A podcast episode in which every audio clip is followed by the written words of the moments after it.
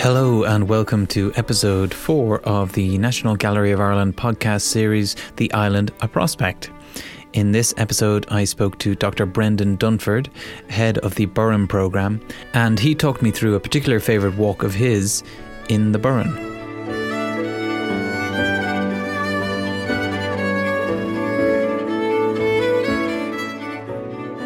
The Burren is a kind of a, it's been my home for the last 20 or so years, and um, I'd say I've walked most of it at this stage um, through my work and through research that I did when I first came. But there's one place I keep getting drawn back to. Um, I walk there fairly often still. Um, and the reason I go back there is because it's a, it's a very beautiful place, first of all. It's a little bit off the beaten track, so you usually, usually have it to yourself. And um, it, I suppose, has a lot of uh, personal memories and history for me as well. So it's a little place called um, Kinalia or Eagles Rock. Some mm. people call it Keelhilla, and other people call it Slieve Carran. It's a little nature reserve uh, a few miles south of Kinvara um, yeah. in County Clare. Kinvara is in Galway, but uh, most of the Burren is in County Clare, about 80% of it. So this is this walk that I often go on um, is, is just on the northern edge of the Clare Burren, um, and it's, it's, it's Slieve Carran or Keelhilla. Yeah. Um, so I suppose starting off, um, when, you, when you go to this place, you take the little by roads and you head up onto the hills, and um, there's a small parking area uh, as, as you come up, and you, you can picture it quite well because in the distance is a, a kind of a, a, cliff face, a very sheer face of rock. And that's yeah. where the place gets its name from, Eagles Rock. Uh, okay. Apparently, eagles nested there before. Uh, we don't know what type of eagles nested there, but this sheet of rock, uh, cliff face There's of rock. No eagles there anymore. There's peregrine falcons there today, okay. and you can hear them uh, if you get in there on a quiet evening. You can hear them screeching um, and, uh, and, and wafting around as well. So there's wow. there's some per- nesting falcons there, yeah. which are beautiful. The fastest bird in the world, the, the, the fastest animal in the world, the peregrine falcon. Mm. So it's a short little walk, the one I'm, I'm, I'm kind of going to go on. If you, if you went at pace, you'd make it in 20 minutes, but you know, there's no way you're going to go at pace uh, yeah. across this walk. A, because there's too much to see, uh, and B, because um, you'll trip. the ground isn't that uh, level. There's a little old um, cart track which runs along um, through the rock, and that's the one that I follow to get to this, this, this walk. At the end of the walk, which is at the foot of the cliff, there's a little oratory, a little stone church, which is built back probably six, seven, eight hundred years ago yeah. in memory of a man called St. Colman who lived as a hermit at the foot. So that's that's our destination. Right. Um, so what is what's the environment like? The environment is pure Burren. Um, Burren meaning burn, Irish word meaning place of stone. So it's really your typical rocky Burren environment. So as you enter the stile, um, you're immediately on the rock. So yeah. this this various aggregations of limestone rock. Some of it's shattered, so it's rough and uh, noisy as you walk along.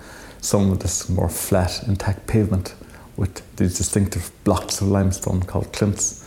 And in between you have these cracks, they're called grikes, uh, where a lot of the, the, the, the plants hide out in those little places. So you're immediately on to the rock once you enter the site, and yeah. as you go through the site.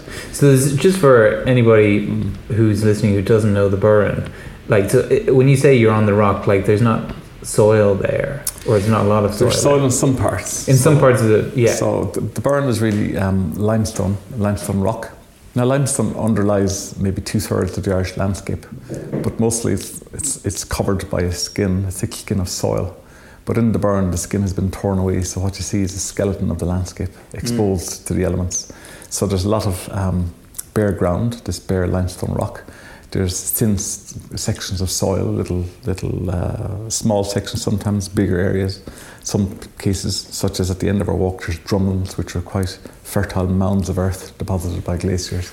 So there's a little bit of everything. It's not all rock, yeah. But it's not all Greenland either. Yeah. It's about as different as you can get from this notion of the, the Emerald Isle or the Forty Shades of Green. It's very different from that. It's much yeah. more diverse and complex and nuanced uh, than that. And if if uh, two thirds of Ireland is on limestone, why is the Burren different?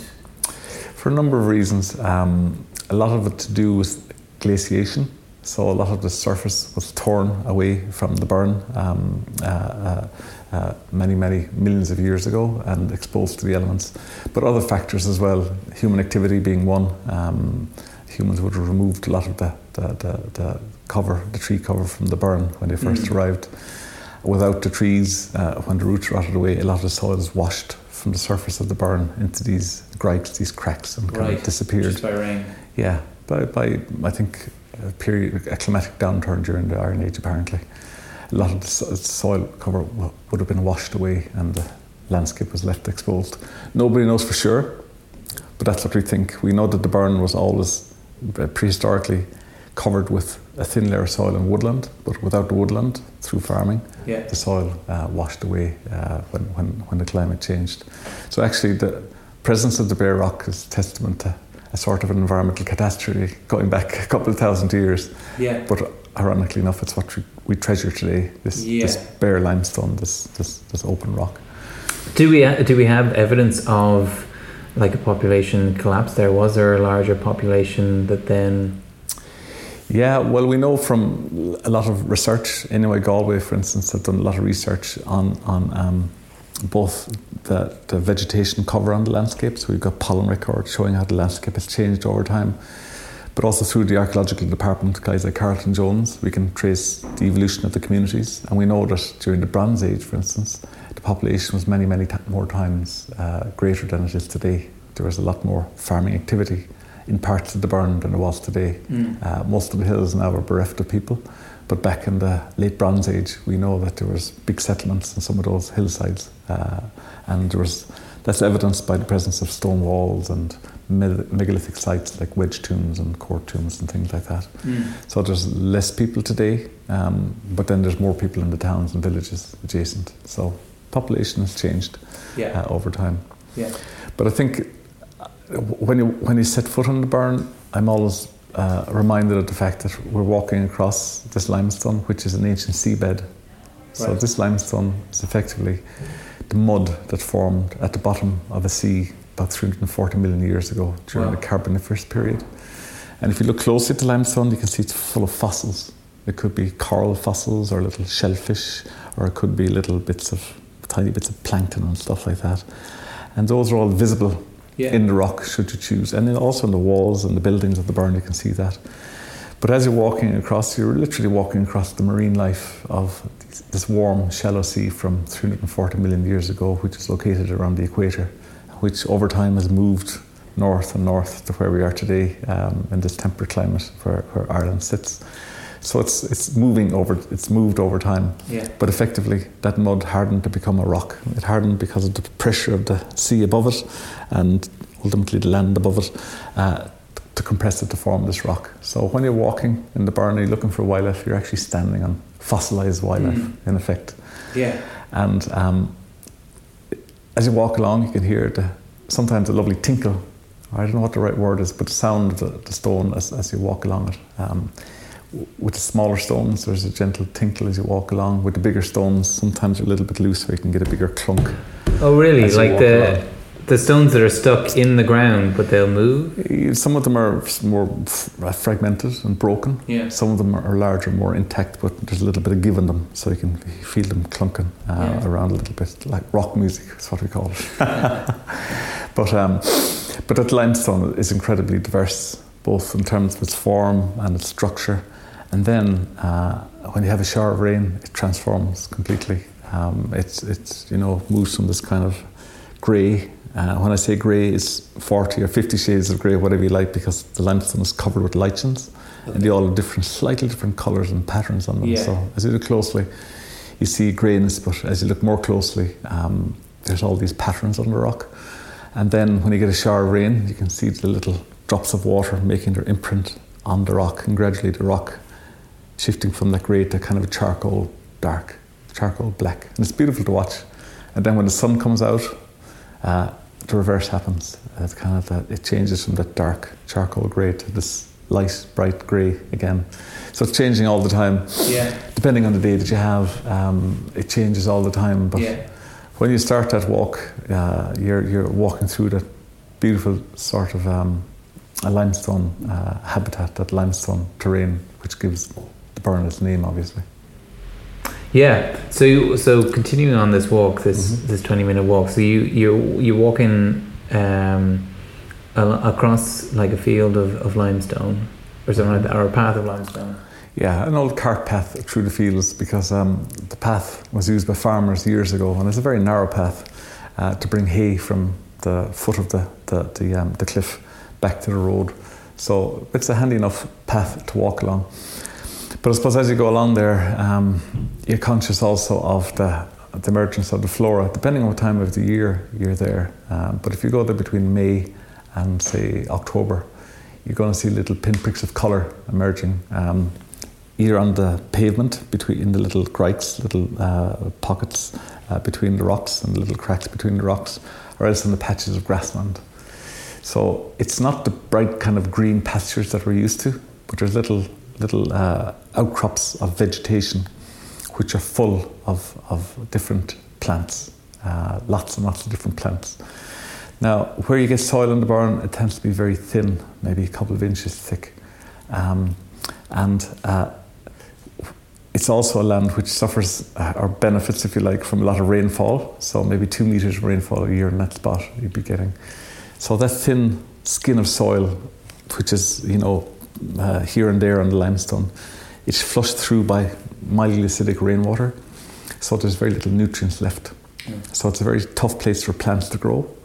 And that means that your big, strong plants, your thistles and your nettles and your strong grasses, they can't really survive in a place like that. Instead, all these small, compact, tough little plants from all parts of the world can survive in a place like this because they're tough, they're built for stress. So they can survive being inundated with rainfall, growing in a kind of very thin soil with low nutrients. And they can survive summer drought as well, these little plants. They're really tough and hardy. And because it's so compact, you can fit a lot of them uh, in, in one area. When I first came to the Burren, um, I didn't know much about plants. In fact, I knew little or nothing about them. But it was my part of my research was to um, set down a square meter and count and identify every plant within the square meter. I spent about three years doing that um, on my knees with a, what's called a square meter quadrat, Yeah. writing down the names of all the plants. On an average, I was just one square meter for three years, was it? no, no, I kept moving the square meter. I would have, I would have gone even more mad than I am if I, if I had to do that. But on average, you'd come up with maybe 30, 32 plants per square meter. Okay. Imagine that. That Yeah. number of plants. On average, sometimes you're getting 48, 50 Of different of different, species. Not just different versions of the same plant, but actually different species. So that shows you how diverse, Mm. because these plants are small and compact and often quite rare. But they'll all find a little home for themselves in the Burren and prosper quite well.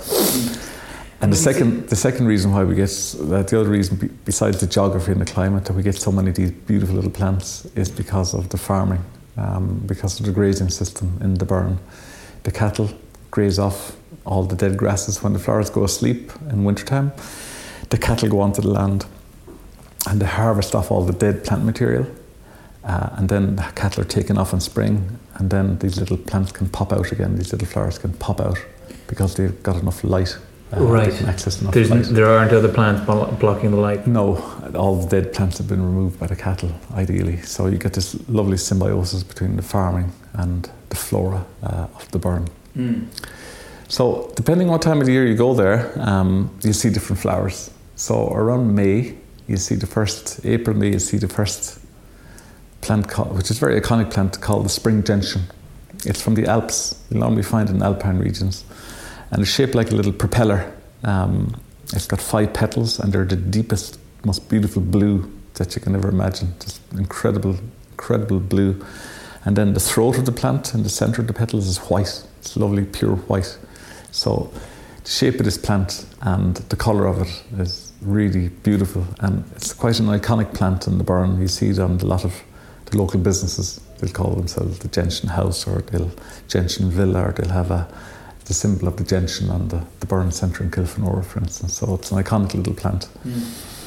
But then, uh, if you go there around May, you see another one of the famous plants because you see carpets growing on the rock, just along the surface of the rock. This plant runs around, runs over the rock in a carpet, of cream coloured flowers with these beautiful yellow centres, and that's called uh, the mountain avens or Dryas octopetala. And that plant is from the Arctic, from all sorts of places. And it forms, um, uh, as I said, this wonderful carpet of, of colour yeah. right across the Burren in, in, in May, around the month of May. And if you look very closely, around that same month, you'll find the spikes, thinner than my finger, uh, of a little orchid, uh, palish green coloured orchid, one of the first ones to emerge every year. Uh, and that's called the dense orchid, and that comes from the Mediterranean. Um, uh, so you've got Arctic, Alpine, Mediterranean, all growing around the same time, April, yeah. May, all in the same little field in the Burren, yeah. uh, which is pretty amazing when you think about it. And when, uh, and how do they come to be there? Are they naturally, or were they introduced by humans, or do we know? Well, it's a really interesting, um, I suppose, contemporary story, but a, nobody knows. Wow. and B, um, the suspicion is it's, it's from past climate change.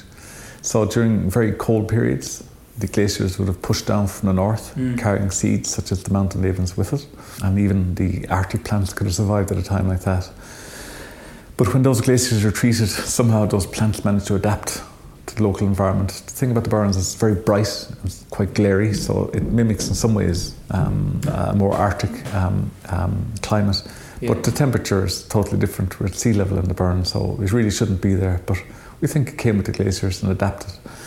During warmer periods, then the Mediterranean flora moved up, and some of those Mediterranean flora made it to Ireland, uh, and some of them, like the maidenhair fern and that little dense flowered orchid, they managed to managed to make a home for themselves. And when the climate started to cool down again, they were able to stick it out to tolerate it.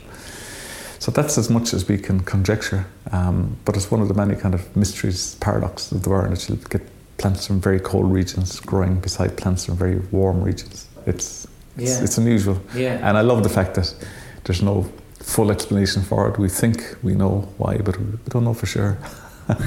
you know.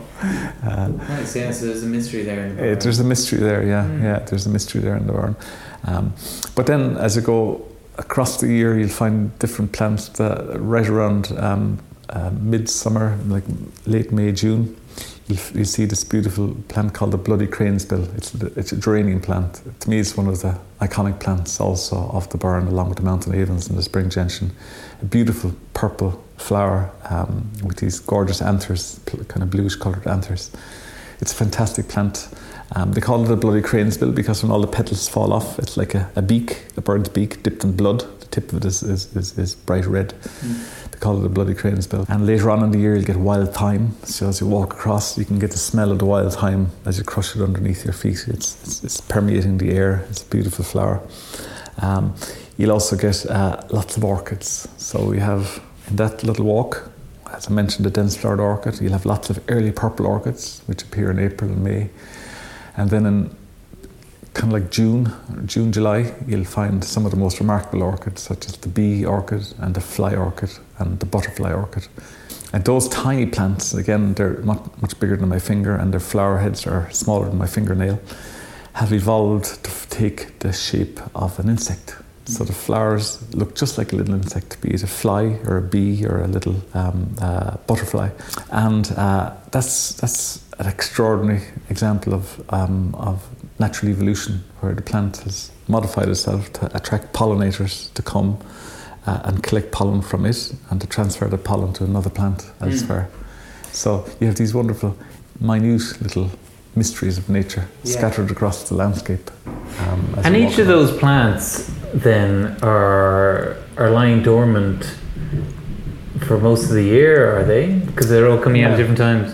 So they're all kind of sharing this space in a way. In like they found like a, cycle where they can all have their time in the sun. Well, they all party on together for the for the summer for sure. Okay. So come um, like you'll have woodland plants which come out a little bit earlier, maybe in March, because they need the light before the leaves fill in. They need to have access to the light. Yeah. But out in the Burren, where there's lots of light, to start flowering really um, kick in around May.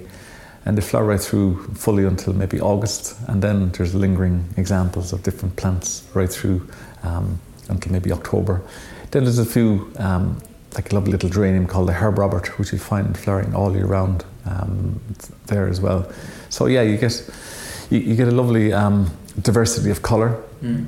throughout the year. Sometimes some colours are stronger than, than others. You get a wonderful abundance of certain plants, and then other plants you really have to search for.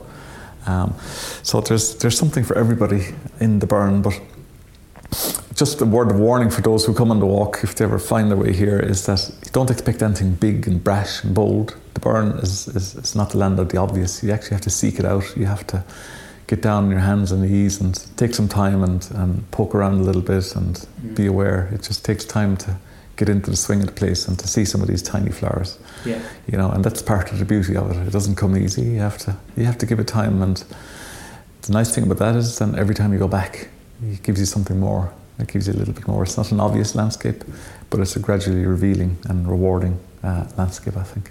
Yeah. You know.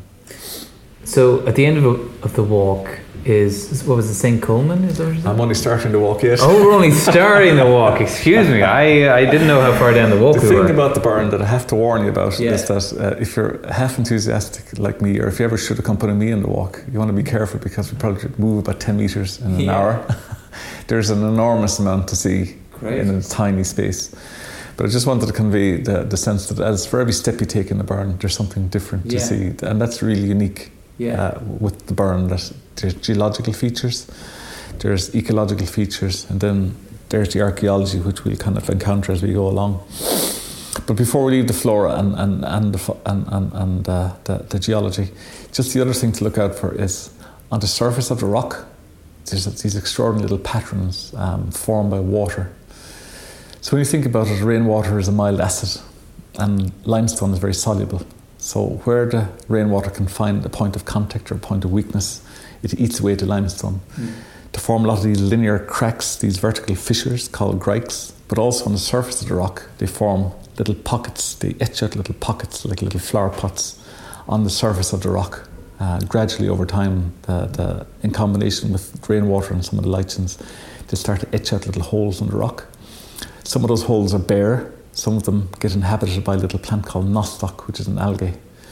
And then what you'll find is the hares, which, of which are many, and goats, of which are many, are, as they cross the landscape, they drop their little uh, dung out the back, and some of it rolls into this little pocket in the rock, bringing fertilizers with it. So you've got a little uh, pocket uh, in, on the rock with some bare uh, soil developing from this algae called nostoc, then the fertilizer through the growth droppings, and then seeds pop in.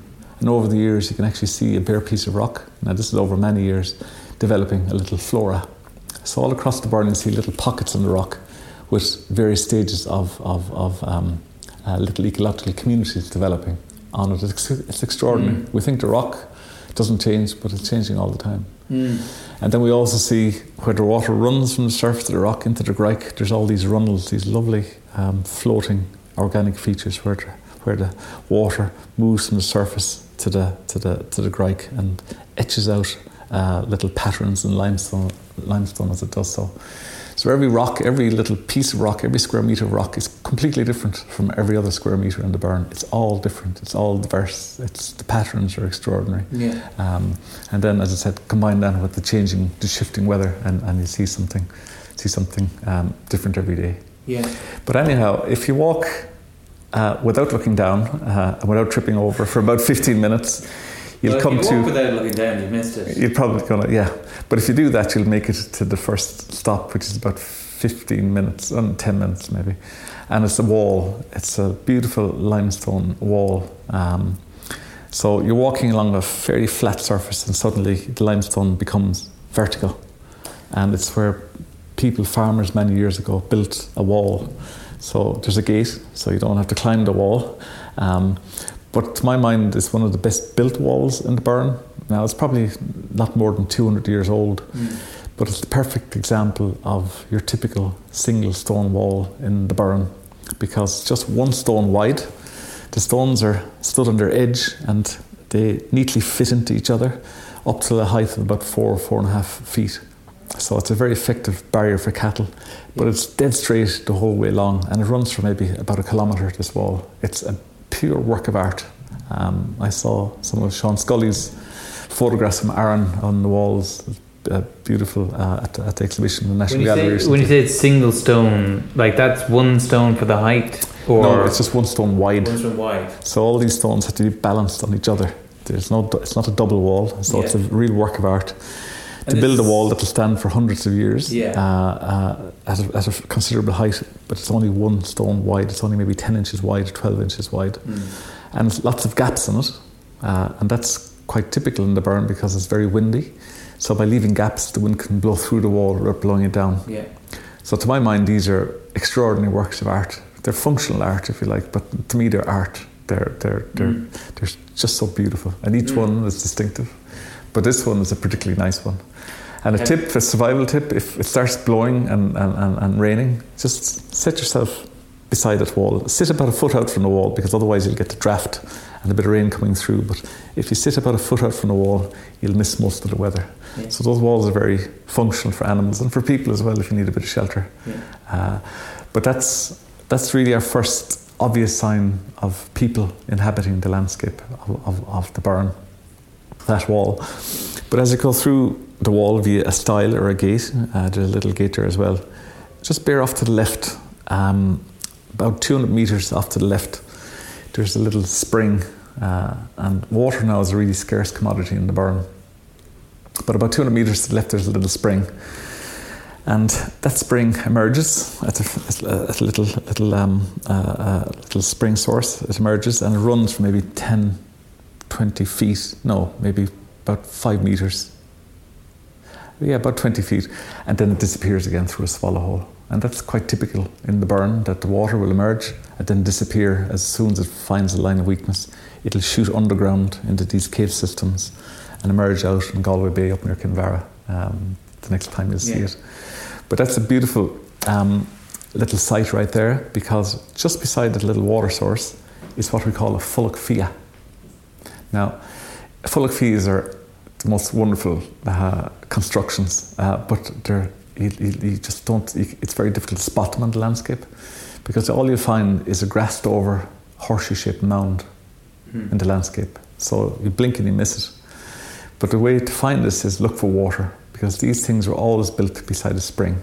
Fulacht means cooking place of the wild or cooking place of the deer. And it's where people, often, I guess, um, who, who were quite mobile back in those days, gathered at certain points of the year. And um, they, um, they dug a pit in the ground right beside the spring. So dug a pit into the ground, maybe a couple of feet by uh, three or four feet deep, and lined it with wood or with rock, and then filled that pit with water. Then they lit a fire because the Burren would have had a lot of woodland back then, and burnt blocks of limestone on that fire. Then they would have transferred the blocks of limestone into the pit of water, and the limestone would have lost its heat to the water and started to crack. So at that point, they took out the limestone and discarded it, where we find, find a mound today. So by burning rock, dropping in the water, the water got hot, the limestone got cold, threw out blackened, burnt limestone, and gradually, over time, the mound got bigger and the water got hotter to the point where they're actually able to get an animal, usually a small calf or a deer or a goat, skin it, wrap it in herbs for flavouring, and drop it into the water, all the while adding the stone to cook it. So these were simple cooking places from the Bronze Age, three and a half thousand years ago. Mm. And apparently, after cooking, they're also used for bathing. That you could actually, um, you know, you had hot water. Okay, it smelled of animal grease, but that, that was the deodorant of the time, like I always say, it made it smell very attractive.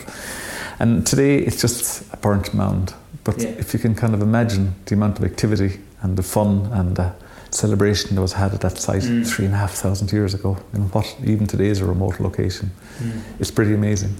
I mean, we're coming into barbecue weather now, so Yeah. you, you reckon people should give this a go? I think if you want to give it a go, it, it does work. Yeah? uh, because a few Have you miles seen up it the road- actually? A few miles up the road, it's been yeah they've they've they've, they've done re- recreations on, on them, and, and one up in Carron by a group from Cork back in the eighties. They they uh, excavated the Fulacht Fia and they found some very interesting uh, artifacts as well as they have another Fulacht Fia across Ireland, and they cooked a sheep in the Fulacht Fia. I'm not sure if they had a bath afterwards or not, but they could have. But you know, today's kitchen appliances can't do that much. They're not that multifunctional, are they? That you can cook in them and bathe in them. No, you know, I've So never is- had a decent bath in a after spaghetti's done. I no. probably wouldn't advise you try it either. Yeah. But that's again part of the hidden human heritage Mm. um, of the Burren. Um, yeah, as I said, it's a little bit off the track, but it's worth a little journey over there just to see that. Would those Fias would you see them all around Ireland? Are they particular to the Burren? They would have been all over Ireland. Yeah. But because of changes in land use, land reclamation, and so on, they've been wiped away because Right. it's quite difficult to, to spot them. But the Burren would be a, a stronghold for them. I've often met farmers who said they were clearing a field, this is back years ago, and suddenly the ground turned black. And that's really because they, they, they, were, they drove over or they cleared away a. It's That Mm. blackened, the blackened rock is what, what's the giveaway sign for it. So there's lots of them all over Ireland, but the Burren would be a real stronghold given Yeah. the nature of the landscape and of the farming in the landscape today. Um, so then, if we get back onto our path, Yeah. um, we walk along some more lovely limestone uh, and we're heading for the cliff. And over to our right, if you, if you look out, there's a lovely round boulder. Uh, uh, and everything in the Burren is quite angular and quite, you know, um, straight lines. But now and again, you'll find these big round boulders scattered in the landscape. And these are another lovely feature, a geological feature of the Burren, because what they are is they're the calling cards of the glaciers from about 20,000 years ago. Because back then, our last glaciation was, was 25 to 15,000 years ago. Glaciers would have plucked out big blocks of limestone northeast of the Burren and dragged them along the base of the glaciers. Uh, um, and through abrasion, the edges, the hard edges, would have been knocked off. So by the time the glaciation ended and the glaciers melted and they dropped off these rocks, they'd become rounded in the form of these erratics. So there's a beautiful erratic if you just look to your right as you're walking toward the cliff face. Uh, there's a beautiful example of that glacial erratic sitting on an area of really beautiful clints and grikes, these deep cracks. So it's totally unique to see these cracks, and at the end, on, on sitting on the surface of the rock, is this big round boulder Yeah. which has been dropped um, by glaciation. So at a time of climate change, it's really interesting to remember, to be reminded of the fact that you know we've we've been we've suffered periods of climate uh, change before. Now this one is different, obviously, and it's way more significant, I think. Uh, but you know, the Burren is a place where you can see the effects of glaciation in the past as well, Mm. and the legacy of that. But then getting back onto my path again, Yeah. bring me back, bring me back. Um, you're starting to walk through some hazel scrub, um, uh, which, which is a, a, a prominent feature of the Burren, um, and increasingly so because um, just before we get onto a lovely green field, uh, before we leave the rock and emerge onto a green field, um, the story of farming in the Burren is a really interesting one because this rock that we walk across is actually farmland.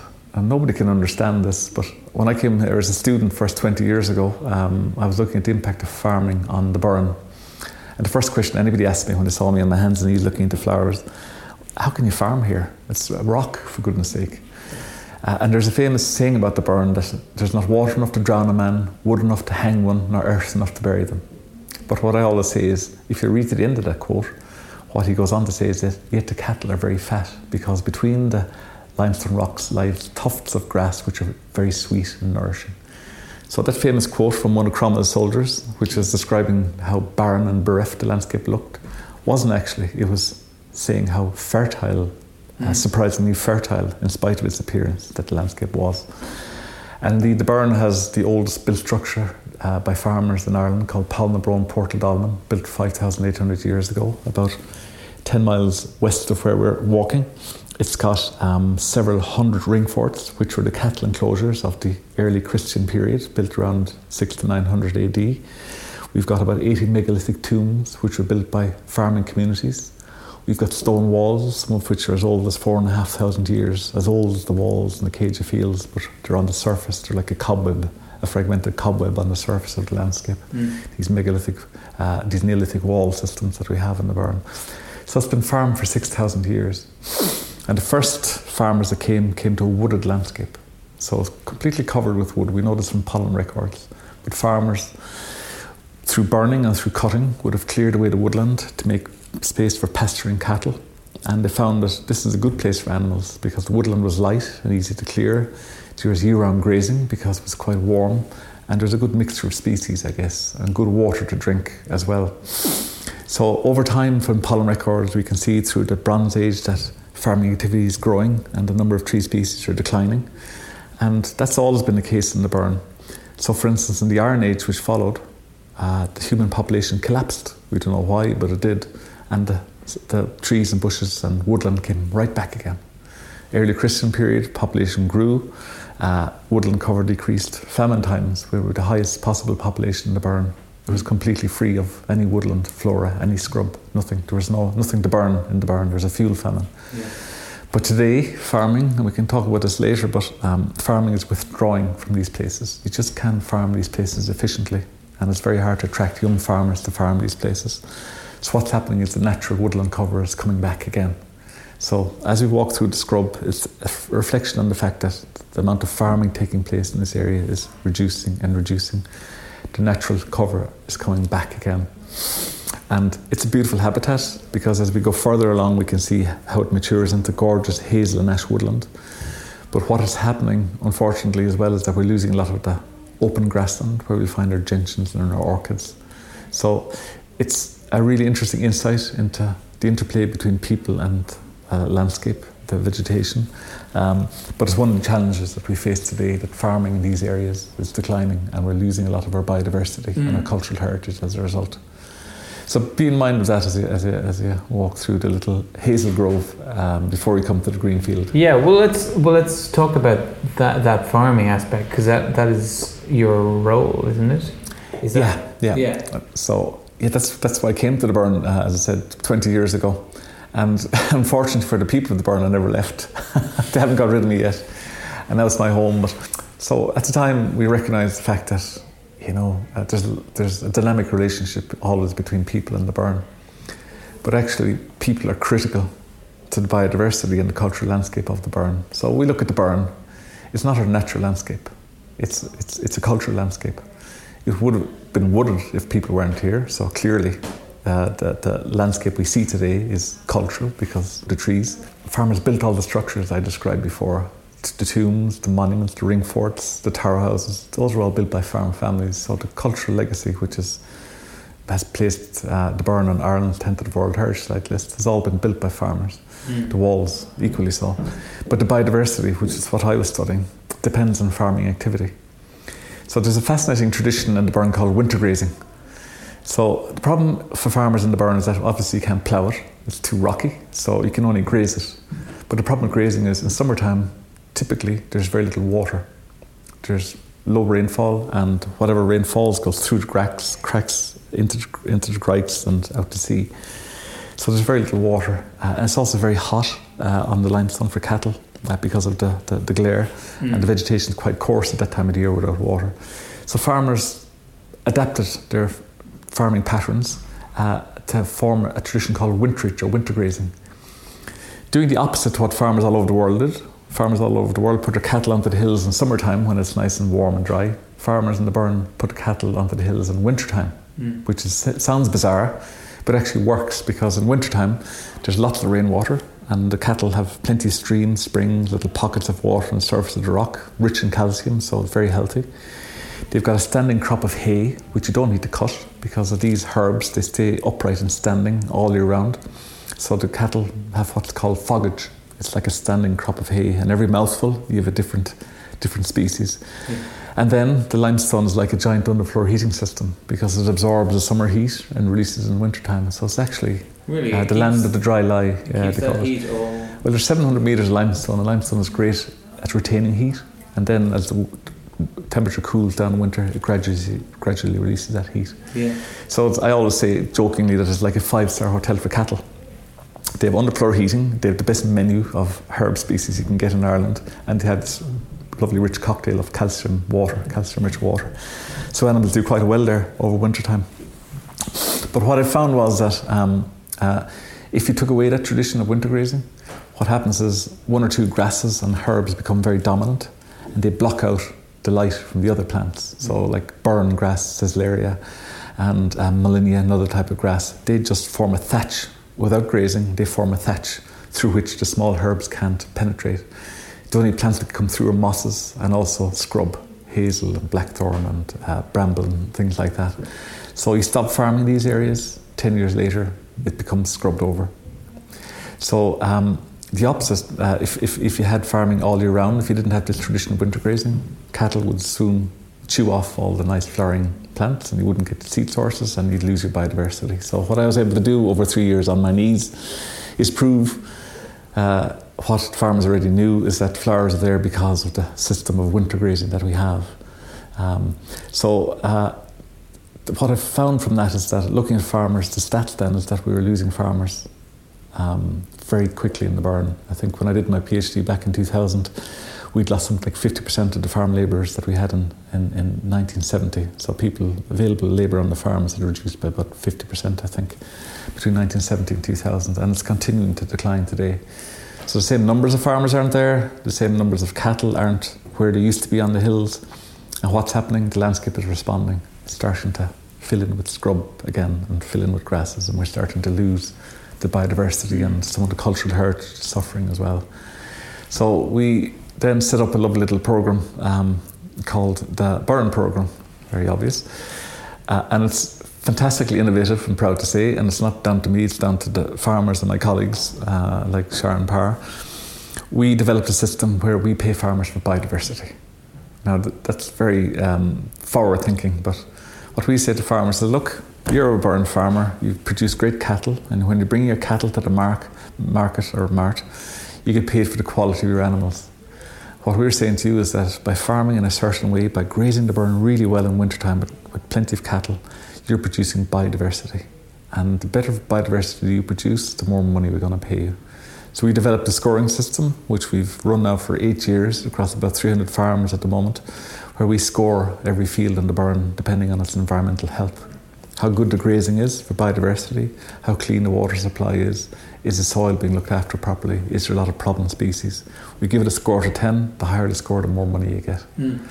So um, it's a totally new way of looking at the use of the land because I believe that farming is about much more than food production. It's about providing um, biodiversity, it's about providing us with good clean water, good healthy soils.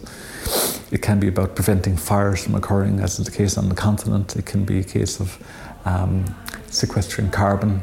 So, farming, the new type of farming I think we're going to need in Ireland is going to be about a whole different bunch of ecosystem services, as well as food production. We still need farmers to produce food. Yeah. we as a society, I think, and the Burren has shown that this can work. We need to support farmers to produce ecosystem services that are really badly needed by society at the moment.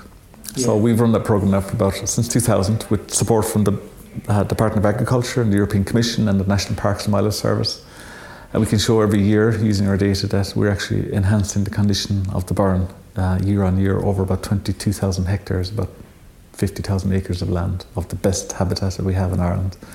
And the farmers are doing it. They're removing scrub, which is encroaching onto these grasslands. They're improving water facilities. They're repairing walls so you can graze the land again. They're putting the animals back, and they're doing a great job.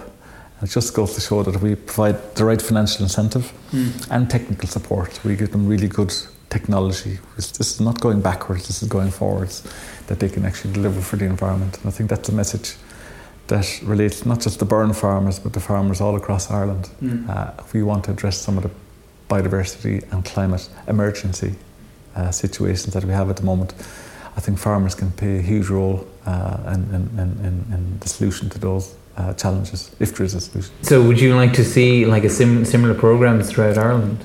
Well, actually, now to say that we there's uh, through the Department of Agriculture and the European Commission, uh, there's a series of European innovation partnerships.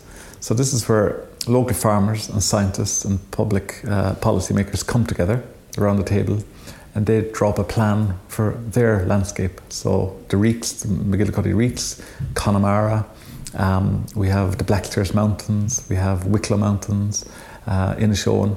These places have come up with their own little program to protect their own area through farming. So all of these landscapes shaping Ireland, Ireland has been shaped by farming, and the western seaboard and the uplands continues to be shaped by and dependent upon farming activity. So what these little EIPs, as they're called, are trying to do across Ireland is, is not copying the Burren, but using principles from the Burren that the farmer, the farmer is the one who can deliver change with mm. appropriate financial incentives and technical support and, and trust um, at a local level. That um, they can actually look after these wonderful places for society into the future. So it's it's great. Ireland is a, a European leader in that regard through these EIPs. So I think. Uh, we're doing a lot, but we need to do an awful lot more given the situation that we're in. Mm. Did you, Was it easy to get the farmers on board? Uh, it, it depends. Farmers are like um, all sectors of society. Some are total innovators and totally. I, I always put it down about 20% of them are totally 100% on board. There's about 60 or 70% who are kind of, okay, yeah, we'll go along with that. That sounds good. It's not threatening. And, you know, then there's 10% who are just not interested. But the beautiful thing about this, with our program, is that um, it's the guys who do most work and make most effort get the money, and the guys who aren't bothered, that's fine. Yeah. They're producing something as well. Um, they're yeah. producing a different outcome.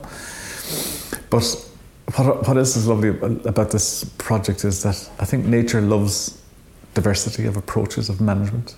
Uh, traditional schemes are all about calendar dates. You do such a thing on such a date and such a thing on such a date. With us, every farmer does something different every day. And that's what nature loves, and that's what I love about keeping the Burren kind of complex. That's what we want. We want it managed in different ways by different people. Those that aren't interested in the program, well, they'll produce something. Those that are really engaged, they just produce amazing outcomes for us as well. So they're all different. But I, I have to say, I worked with farmers for 20 years, and I, I find them great to work with. You know, yeah. they're good, honest people, and if supported properly, and, and if if you trust them, and if you if you reward them when they do the right thing, I think uh, it, it, it's it's really positive. They're good people to work with. Great. Mm. So, uh, continuing on our walk, yes, where have we got to now? So we've got to um, the first bit of Greenland, and as you walk across the Burren, you think, Jesus, it's all rock. Where's this field coming from? But there's mm. two lovely green fields. They're kind of like drumlins. They're, they're basically glacial deposits. But these ones are unusual because they're in a nature reserve, which is public land. Now, I should say from the start that 95% of the Burren is privately owned farmland, so don't feel free to wander anywhere. Um, yeah. Be aware of the fact that there's cattle out there, there's farmers actively working, but there is a national park, there's a nature reserve where we're walking right now, and there's lots of green roads where people can, can walk to their heart's content, so we're well served by walks. But um, here in the, the, this, this drumlin, um, because it's owned by the state, it's not improved or fertilised, and this is very productive land. So the fact that it hasn't been improved, it's quite natural. And it's quite rare to have it like that. So you'll find lots of orchids, especially these uh, Dactylorhiza, which are common spotted orchids. You'll find lots of them in this field, on this lovely fertile field. So the path, there's a little chip path here. You can follow the path up and over the first mound, and then through a little gap um, into the second field, which is at the foot of the cliff. And as you walk along the path, by the way, um, there's a lovely boulder, an erratic, to your right hand side um, if you listen to this as you walk.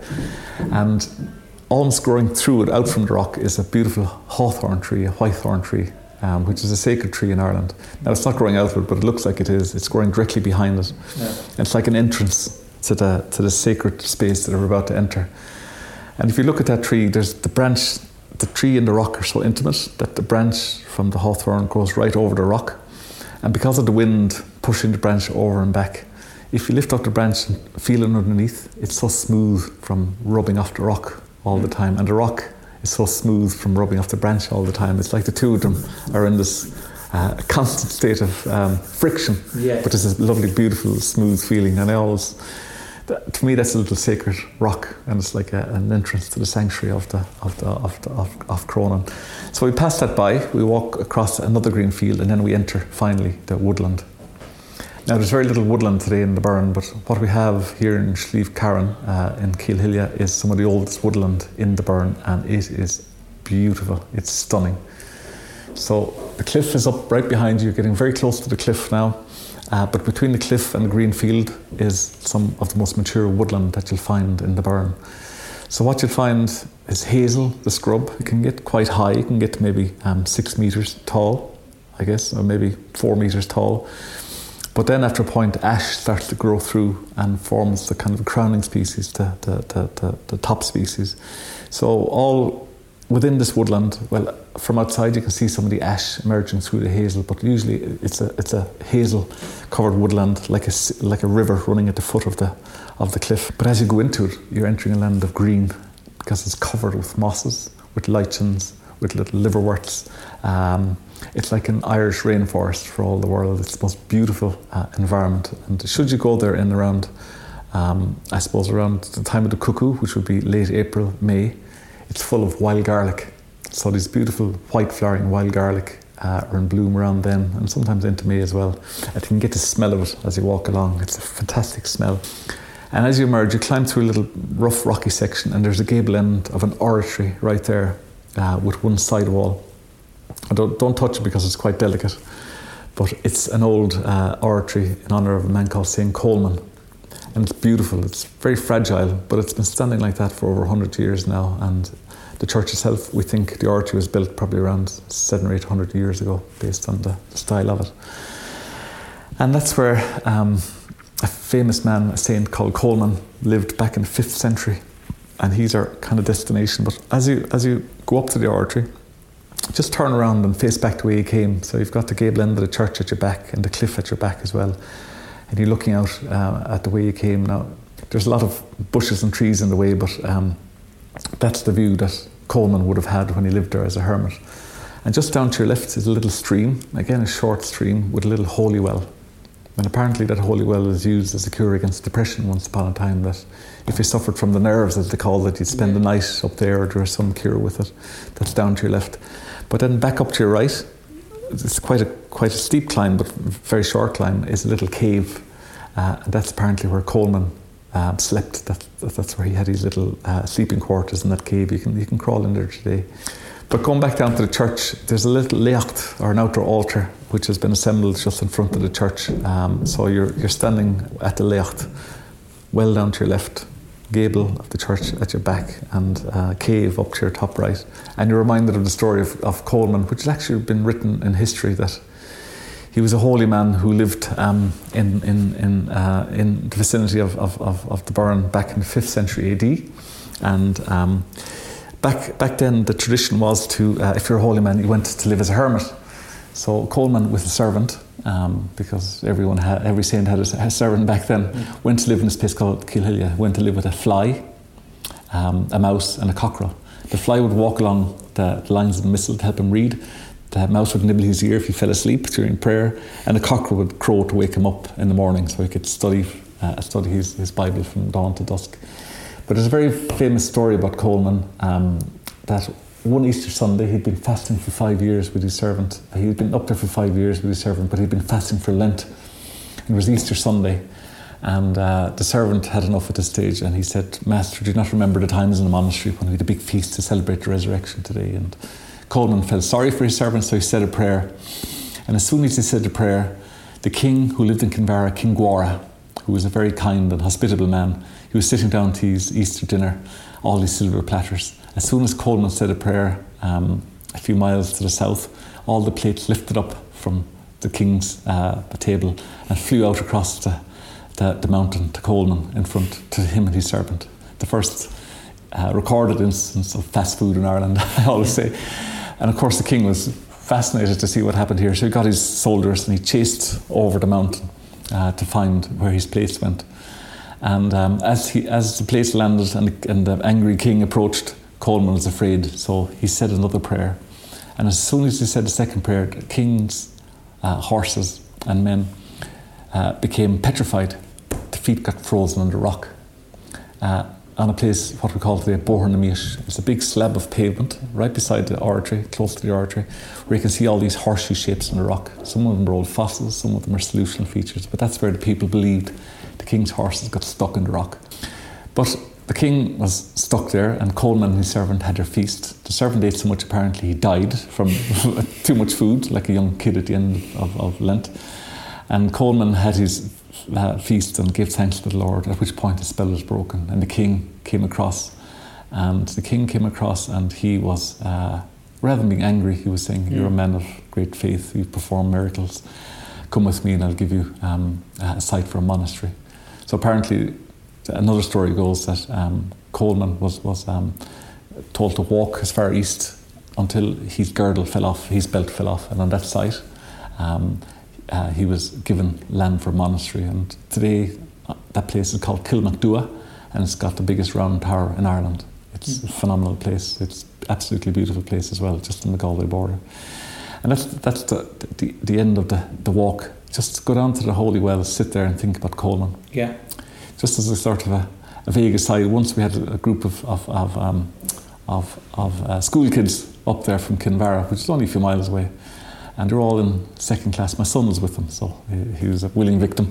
But we told them all about the story of the, the born Namish and the miracle of the flying plates. And then we said to them all, just close your eyes and you know, think about some loved ones maybe who have gone ahead. They, they lost a little classmate at the time, which is quite sad. But they all said a little prayer, innocent as, and then that was fine. And I said, go on up now and have a look at the cave. And that morning, my wife Anne had, had come up with a big load of um, juices and Tayto crisps, and she put them in the back of the cave with a little candle. And I swear to God, the first child came out of the cave, his eyes were like saucers. he couldn't believe it. He says, there's, there's all this food in here. What's happened? I said, Jesus, I said, you must have done well in the prayers. It's a miracle. Half of them believed me, half of them didn't.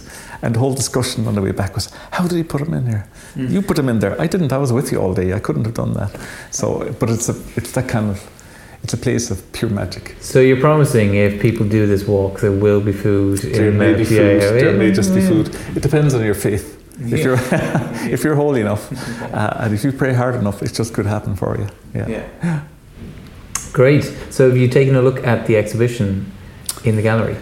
Yeah, I had a good look at it yesterday, and it's it's, it's uh, I'm no art critic, but it's it's quite um, it's interesting. Some beautiful pieces in it, some interesting pieces in it, and thought provoking pieces. And as we had it, uh, as we discussed at the, the session yesterday, um, it does um, prompt you to think about the future of the landscape. Mm. We see the beautifully presented and slightly romanticized image of the landscape going back maybe a couple of hundred years. Um, some beautiful Paul Henry paintings, for instance, of Connemara, little houses with the lovely uh, built from native materials. It's kind of idyllic, but maybe romanticized because those are times of great hardship and suffering, I'm sure, for people who had very little to live on. Then it contrasted with some of today's more modern uh, images using video and using um, photography of more contemporary life in Ireland uh, with our nice modern houses and our nice uh, landscape gardens not as interesting or as romantic, but factual, and I suppose representative of the fact that we're all better off today, thank God. But I do think today that you know the, the, the, the image is captured to some degree. I think there's a beautiful image of a tillage field to capture the fact that the landscape to me has become a lot more simplified um, in, in, in modern Ireland. I think it was a more complex landscape before. Um, people depended on a great deal. Nothing was wasted. Everything was used for building or for food or for fuel. Today, I think it's become a bigger, more obvious landscape. We have, because of nobody's fault, this is modern technology, this is modern economies. Farmers are paid to produce food yeah. and they'll produce it using the best modern technology, bigger machines. So we have uh, better seed crops. Like we have one species of grass now which is dominant whereas before we would have had different meadows, species rich grasslands. So it's mm. understandable that farmers want a more productive type of grasslands, perhaps, but we lose a lot of the complexity. We lose a lot of sometimes the small field systems. Um, so we have a lot of monocultures. Um, we have either of conifer plantations, perhaps, or of tillage fields, or of grasslands. That's progress in some eyes, but we must reflect that we do pay a price to some degree for that as well. Yeah. The complexity and diversity and we see that in declining biodiversity. We see that um, in declining rural communities uh, because farming in some of these marginal areas, they can't quite farm in a very modern way, some of these more remote areas, like in the Burren. So some of that land is being semi-abandoned now or under undergrazed. So you've got these trends of intensification and of uh, not abandonment, but um, extensification as well. So there's lots happening, and I think the, the, the exhibition captured um, yeah. captured some of that and really provoked me and at least to thinking of where do we go from here. Mm. Do you think um, art can change the landscape? I think art can. I think art can. For me, uh, what art, the role art can play here is help us to imagine what type of landscape that we want. I think we don't have any vision for our landscape.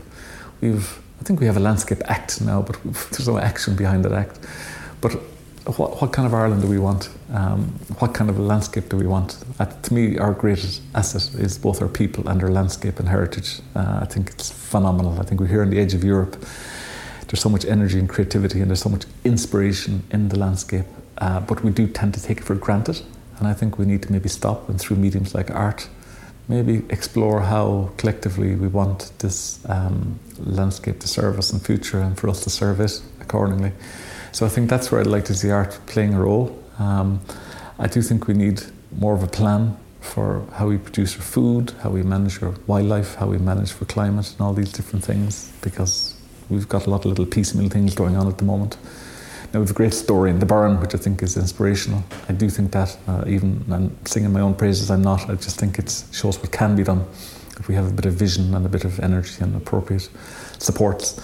But I do think for our, our uh, wonderful, beautiful landscape, uh, we need to maybe think and project uh, what we want from it in future. At this point, I asked my producer Jenny if she had any questions for Brendan. She didn't have a microphone on her, so I'm just going to repeat her question here. She mentioned um, Elle McSweeney's piece, which is part of the exhibition uh, that's currently on in the National Gallery, Shaping Ireland. Elle McSweeney's piece is called The Colour of Ireland, and in it, she suggests that the Burren in springtime is what Ireland might look like if it was untouched. And Jenny asked if Brendan agreed. Yeah, no, I, I, th- I, th- I think um, I, I would agree with that. I think what she said is reflective of the fact that um, a lot of what we, we what we perceive to be beautiful, I think a lot of people think if it's green, it's lovely. But I guess, in all honesty, a lot of those green fields we see today um, are monocultures of grassland. And I'm not criticising anybody. It makes sense if you're a farmer to do that. And possibly the shades of green reflect different types of fertiliser being applied to some degree. But in the Burren, we do have some parts, and we do have very intensively farmed land as well in the Burren. But we do have some some unimproved pastures, mm-hmm. which are you know not quite green, but more grey green or more a little off colour, a little bit different, um, visibly different. You can you can really you can really see it if you've got a if you've got the eye. Um, and they're much more biodiverse and much more interesting, but not as productive. Mm. So for a farmer, mm. if you can, uh, um, and you're usually advised to do this, you try and improve those grasslands or something like that. But yeah, if there's certain parts of the island, not just the Burren, where you can see fragments of, of how biodiverse, I suppose, and, and um, interesting some of our grasslands could be if managed differently. Is there anywhere else in the world that uh, is is the same as the Burren uh, geologically, ecologically, or is it a unique place? So it is kind of unique, I guess. Yeah. So there's places which, like the Aran Islands, obviously is a kind of like a geographical extension of the Burren. We have a lot of similar attributes. You'll find karst in other parts of Ireland, like up around Cavan. Um, there's some karst. karst. You'll find karst, which is that water-worn limestone. Okay. Um, you'll find it in Slovenia. But in the Burren we have glaciated karst, so it's a combination of glaciers and water solution, which is quite different. So there are places similar, but it's slightly different.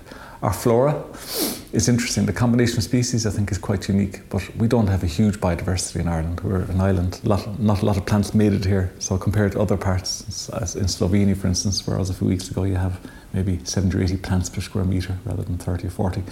Um, but culturally, I think that's what's really interesting about it. I think it, it just shows you, I keep saying it's like a book written in stone. It shows you the interaction between people and place over 6,000 years. We have a very intact archaeological record because of the abundance of limestone and long inhabitation of the landscape by farmers. So they've all left, every generation has left legacy in stone.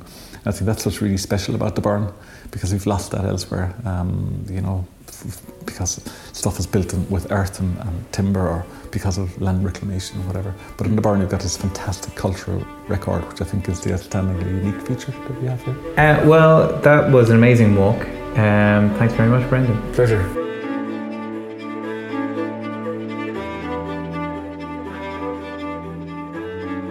This podcast was engineered and presented by me, Mark Cantan, and produced by Jenny Taylor and Brina Casey.